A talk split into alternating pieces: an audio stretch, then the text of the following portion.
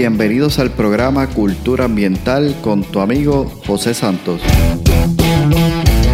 Un podcast diseñado para profesionales del control de plagas, dueños de negocios y personas que buscan soluciones y sobre todo un ambiente saludable, seguro y libre de plagas. Buscamos expandir nuestro horizonte y provocar una nueva manera de pensar y tomar acciones enfocadas en cuidar la vida y el medio ambiente.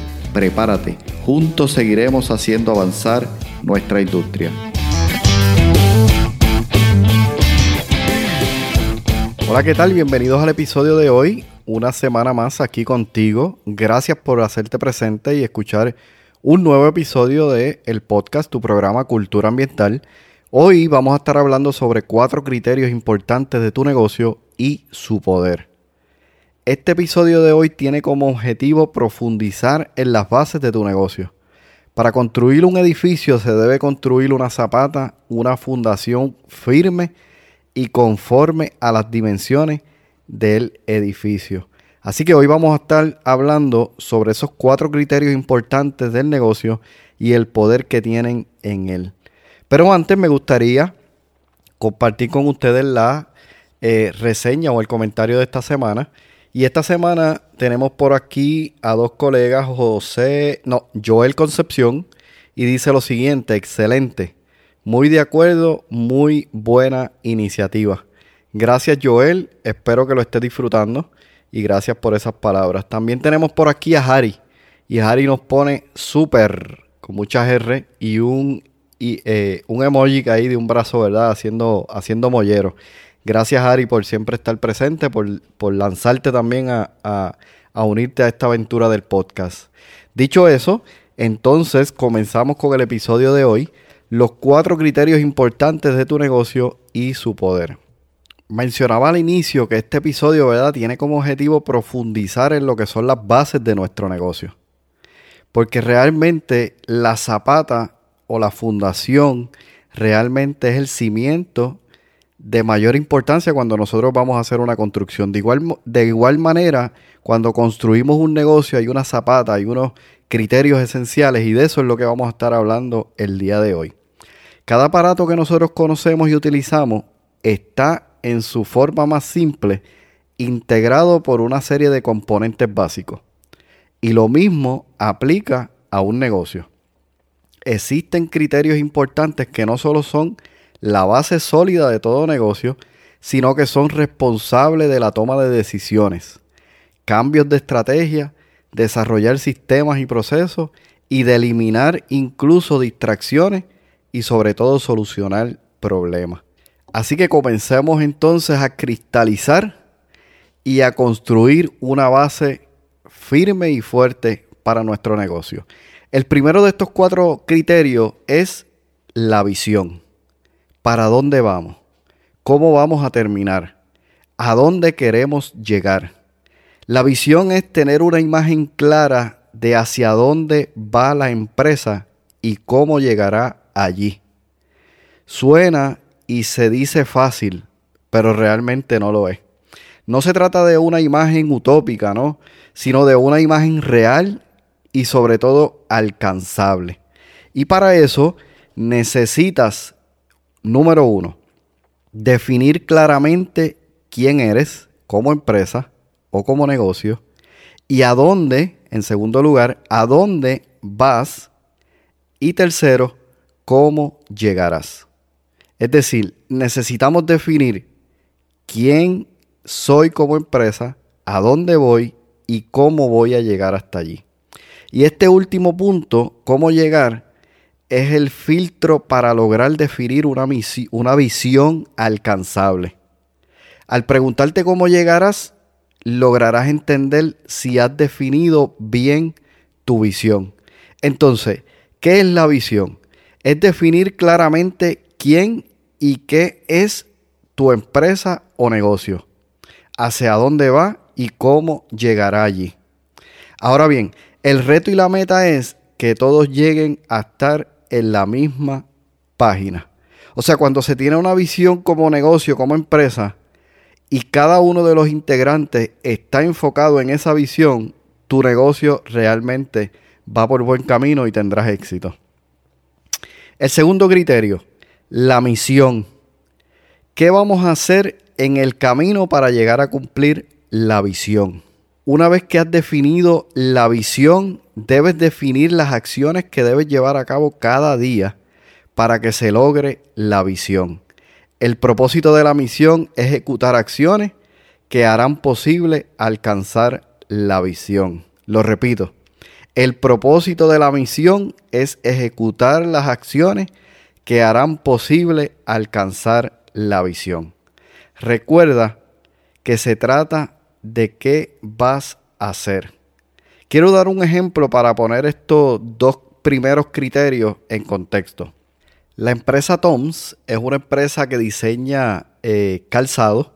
Tiene muchos otros productos, pero sin embargo eh, el calzado, es decir, los zapatos, son su fuerte. Entonces la visión de Toms es la siguiente.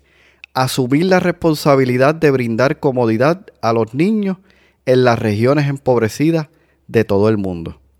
Entonces, si volvemos a la definición de visión, vemos claramente lo que ellos están planteando, ¿no? ¿A dónde quieren llegar? A las regiones empobrecidas de todo el mundo. La siguiente pregunta es, ¿cómo? Brindando comodidad. ¿Por medio de qué? De lo que ellos producen, que en este caso son zapatos.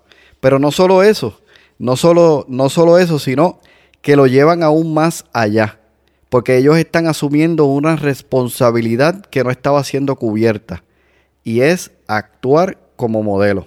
¿Por qué? Porque en la misma visión ellos plantean asumir la responsabilidad. Entonces no solamente están teniendo claramente hacia dónde quieren llegar, cómo lo van a hacer, sino que también se están posicionando como líderes, porque los líderes crean influencia y al crear influencia están cubriendo una necesidad y están también impactando a otros a que hagan algo similar. Veamos entonces la misión.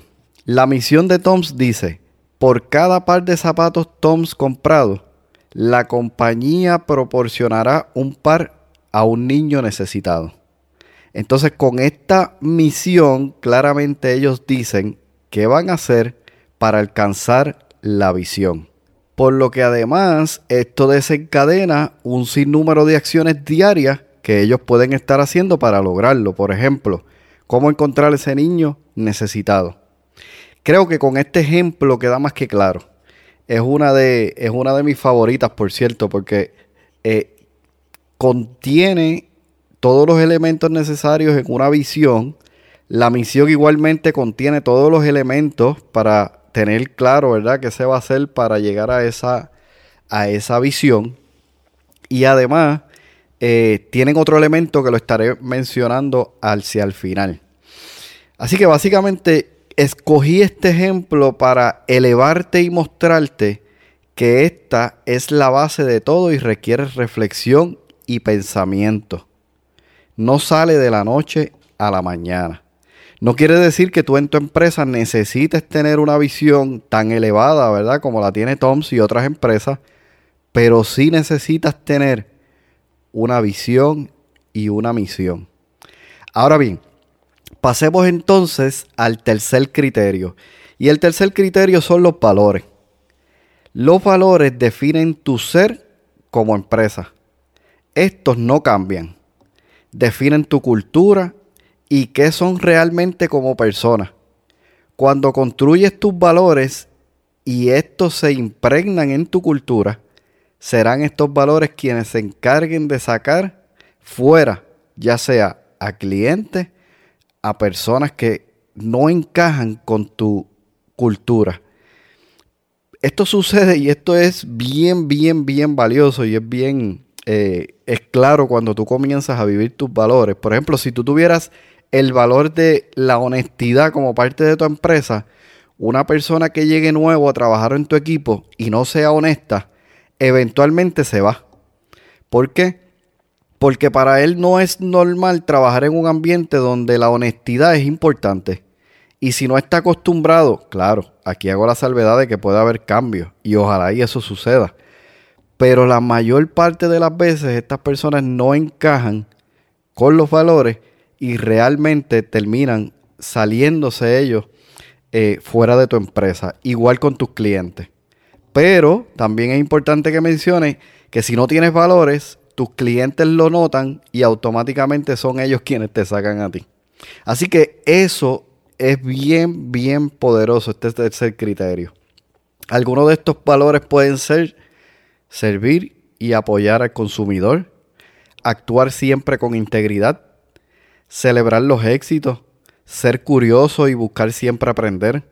Los valores son además actividades que haces y que harán posible alcanzar tu visión. Así de importantes realmente son.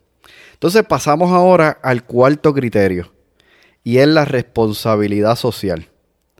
Aportar valor, acción de producir no solo ganancias económicas, sino contribución a la sociedad.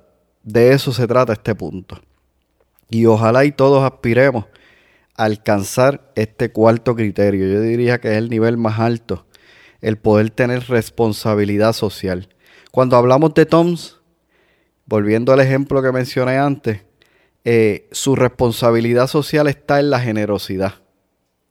De hecho, en los últimos años, esto ha ido evolucionando ya que se ha estado colaborando y permitiendo que otras empresas sean colaboradores en su misión. O sea que Toms, además de haber dado el paso de desarrollar una misión y visión y una responsabilidad social ha permitido que otras empresas más pequeñas se unan a su responsabilidad social de generosidad y le ha permitido colaboración para así poder llegar entonces a muchos más lugares. Que tal vez si tú eres una empresa pequeña, como muchos lo somos, pues no podamos tener un impacto masivo en algunas áreas de, nuestra, de nuestro entorno pero uniendo esfuerzos con otras empresas podríamos sí realmente lograr un impacto a nivel social. Así que Toms está siendo un modelo a seguir para muchos. Aquí te menciono lo siguiente. La responsabilidad social nace, número uno, en el corazón, de una pasión. Y cuando digo de una pasión puede ser tanto de algo positivo como de algo negativo. En este momento estoy recordando una persona que escuché una vez su historia, eh, que había viajado a unos países lejanos y al llegar allí vio la necesidad que había de agua potable. Y en ese momento eso se convirtió para él en, en una de sus pasiones. No necesariamente porque le gustase trabajar con lo que era el proceso que se llevaba en convertir agua potable en estos lugares, sino porque le causó dolor en su corazón. El ver el hecho de que algo tan esencial como el agua potable, que nosotros la botamos y donde él, desde el lugar donde él venía, se pierde el agua, en estos lugares no había agua potable para ni siquiera consumir, para aseos, para todo lo que nosotros utilizamos el agua. Y de ese dolor en su corazón nace una pasión por querer servir y hacer algo diferente en estos lugares y desarrollan eh, unas empresas sin fines de lucro enfocadas en mejorar la calidad del agua o la calidad de vida por medio de la calidad del agua en estos lugares. Entonces puede ser que tú tengas una situación que realmente te cause mucho dolor y eso pueda convertirse en una pasión que realmente se convierta en una responsabilidad social. El otro punto de donde nace la responsabilidad social es de tu historia, de tus experiencias. Si volvemos al ejemplo de Toms, Toms nace eh, porque esta persona que es fundador de la empresa viaja a algunos países, eh, les regalan unas alpargatas, que es como se le llaman, ¿verdad? A este tipo de sandalias. Y básicamente él vio como estas alpargatas para muchas personas eran su único zapato, no por un tiempo, por muchos años. Y que incluso algunos de ellos no tenían eso. Entonces cuando él ve esta necesidad de él haber viajado, de él haber vivido esa experiencia, pues realmente él busca la manera de crear un mejor calzado, una mejor posibilidad para poder estas personas tener lo necesario para poder tener una mejor calidad de vida. Y cuando digo una mejor calidad de vida, tal vez para nosotros se nos hace difícil que unos zapatos pueden mejorar nuestra calidad de vida. Pero cuando un niño tiene que ir descalzo en kilómetros caminando hasta hacia una escuela, realmente un par de zapatos cambian su vida para siempre. Entonces, esto de la parte de la historia que estaba viviendo este fundador de Toms, desde allí nace lo que es esta responsabilidad social. Aquí en Puerto Rico nosotros tenemos una, muchos eventos eh, deportivos. Ahora en agosto se va a estar llevando un evento, eh, ¿verdad? Dios mediante, pues yo espero estar participando allí. Se le conoce como las 16 millas de Sabrina. Cuando me puse a leer sobre este evento, el evento nace porque esta persona lo hace en acción de gracia por la vida. Su hija al nacer tuvo unas situaciones, aparentemente no la aseguraban, y gracias a Dios, ¿verdad? Todos los procesos que se llevaron a cabo hicieron posible que esta niña naciera y creciera.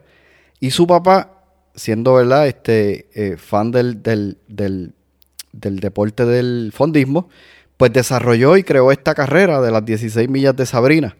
Entonces cuando yo leo la mayoría de los eventos, todos son recaudando fondos que me parecen geniales y súper bien y yo contribuyo en muchos de ellos para lograr mejorar la calidad de vida de las personas.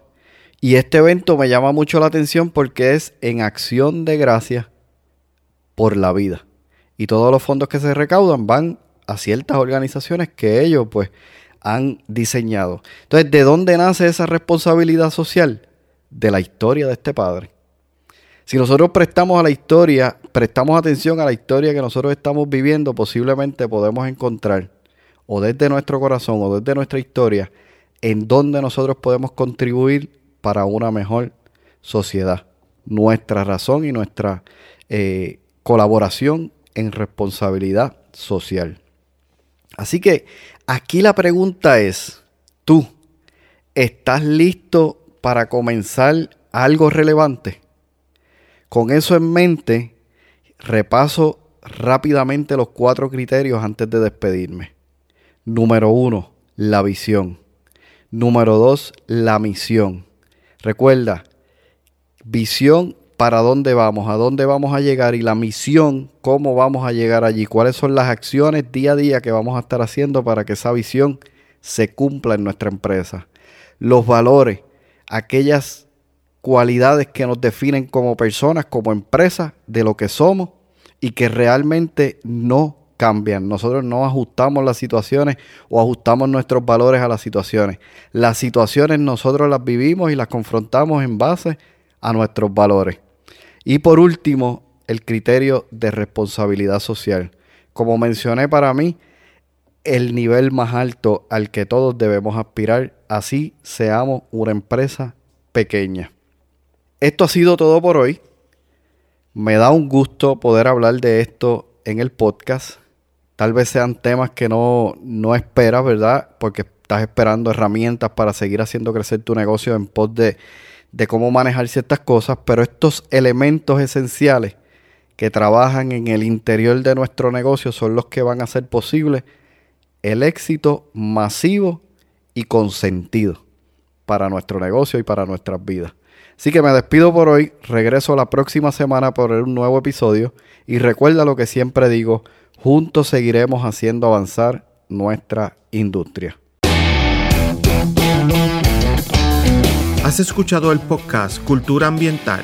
Para más información visita nuestra página web culturaambientalpr.com. Allí encontrarás información sobre este tema y sobre otros temas de interés. Cultura ambiental, impactando la industria del control de plagas.